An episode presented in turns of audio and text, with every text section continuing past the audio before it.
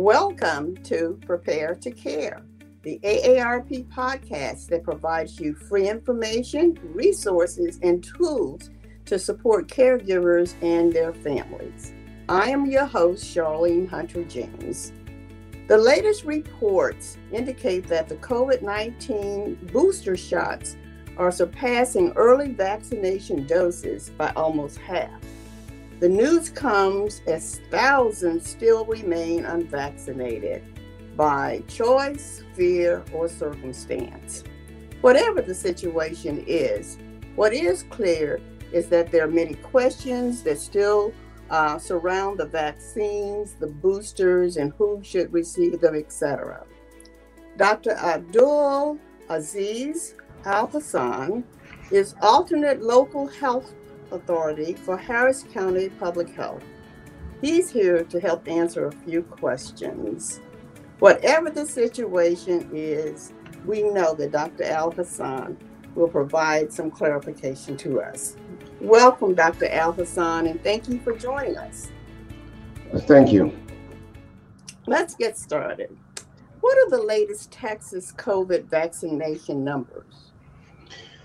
Uh, well, the um, and thank you for having me. The most significant trends we are finding from the state and local data is that the uh, rate of new COVID-19 cases from the Delta variant and hospitalization are steadily dropping, and vaccination rates are increasing. That's good news.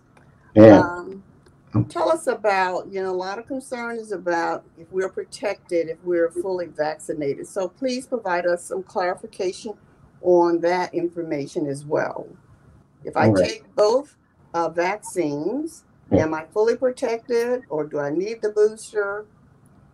Give us some advice on that. About 66% of the population in Harris County eligible to receive the vaccine has now been fully vaccinated. Uh, about 75, uh, 77% of the eligible population received their first dose of the uh, vaccine series, either Pfizer or Moderna. hmm And as of yesterday, which is October the 18th, the 14 day average of COVID 19 test positivity rate is uh, 9.6%. Now, going back on your question, if we are fully protected, um, if we protected if we are fully vaccinated, yes, uh, vaccination continues to be our best shot for uh, against COVID 19. And uh, Vaccines are safe, they are effective, they prevent COVID 19, including severe illness and death. And vaccines are effective against severe disease and death from variants and um, of the virus that uh, causes the COVID 19 uh, currently circulating in the United States, including the Delta variant. Um, infections also happens only in small proportion of people who are fully vaccinated uh, even with the Delta variant. And when these infections occur among vaccinated people, they tend to be very mild. So, can we follow up on that with the whole discussion now around um, getting the Moderna or J and J boosters, uh, if they are available, and whether or not uh, individuals can cross over in terms of the vaccines that they receive? The FDA has approved uh, both uh, Johnson and Johnson and Moderna for uh, booster dose, but we're still waiting for approval from ACIP, which is uh, an organization that uh, also have to approve for vaccinations nationwide, and also the CDC. Um, whether you can cross vaccinate again, that is still being uh, debated. Whether you can get uh, a different vaccine uh, from the initial vaccine that you got. Well, we know that there are a lot of questions about um, what should we do in terms of the children. Um, so please uh, tell us about that, the age groups and what vaccines are, are needed uh, and, and what is the direction that should be given to parents as to um, the vaccination um, for their children.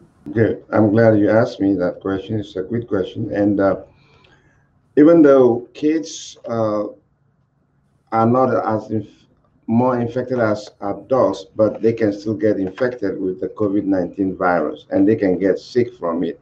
And they can also actually spread it if they get it. But the CDC recommends that uh, everyone 12 years and older should get the COVID 19 vaccination to help protect against COVID 19. Uh, widespread vaccination is critical tool to help stop the pandemic. COVID-19 vaccines have been used under the most intensive safety monitoring in the U.S. history, which includes studies that have been conducted in adolescents. So yes, kids 12 years and above are recommended to have the vaccine as by the CDC. Let's go back and talk a little bit about um, the boosters.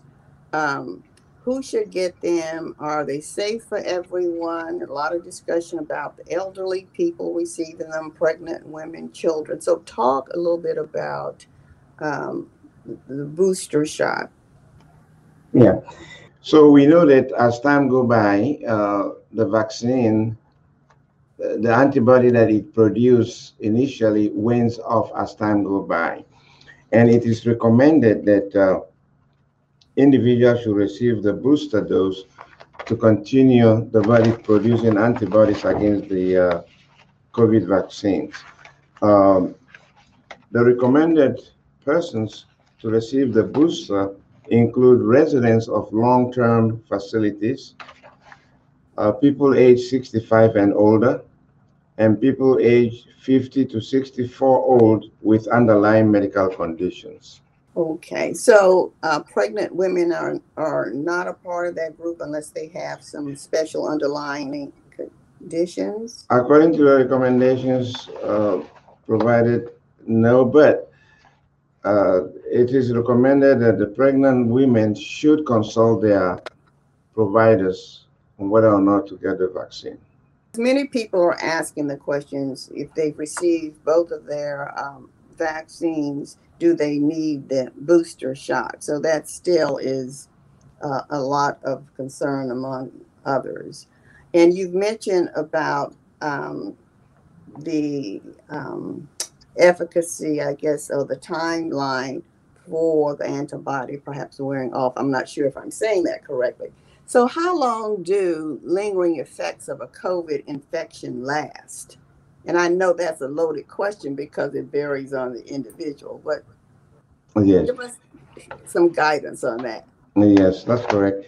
Um, there are still studies going on on how long does the infection last, and of course, it's individual um, on how long it will last on an individual. But if the question is after what time of the uh, the last vaccine, should the person get a booster, it's recommended that the booster should be given six months after the last uh, or the second dose of the vaccine.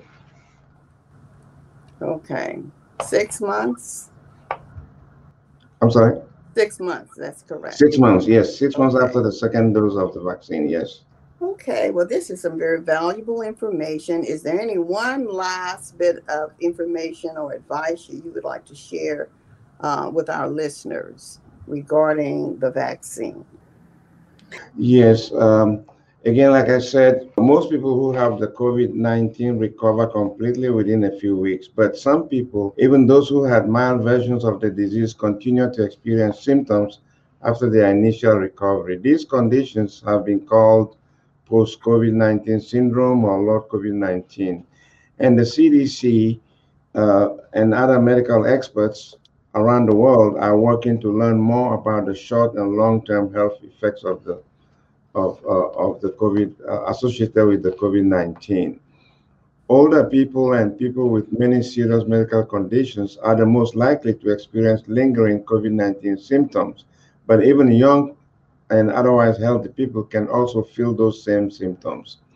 These are the common long-term signs and symptoms, including fatigue, shortness of breath, difficulty breathing, cough, joint pain, chest pain, concentration, um, uh, problem sleeping, memory loss, muscle pains and headaches, fast pounding heartbeat, loss of smell or taste, depression, anxiety, fever, dizziness, sleep problems, and worsening symptoms after physical or mental activities. But again, our best shot is the COVID 19 vaccination.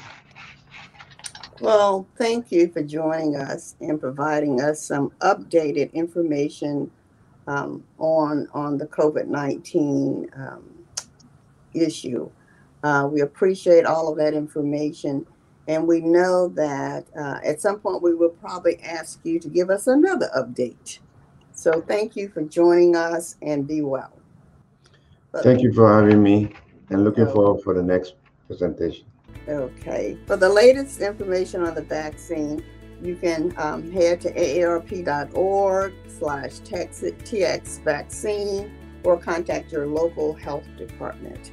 We encourage you to follow the Prepare to Care podcast on iTunes, SoundClouds, or at www.aarp.org slash Houston PTC. You can also catch up past episodes of our AARP uh, podcast on Texas YouTube channel. That's AARP Texas YouTube channel. Thanks for listening. And as always, thank you for caring.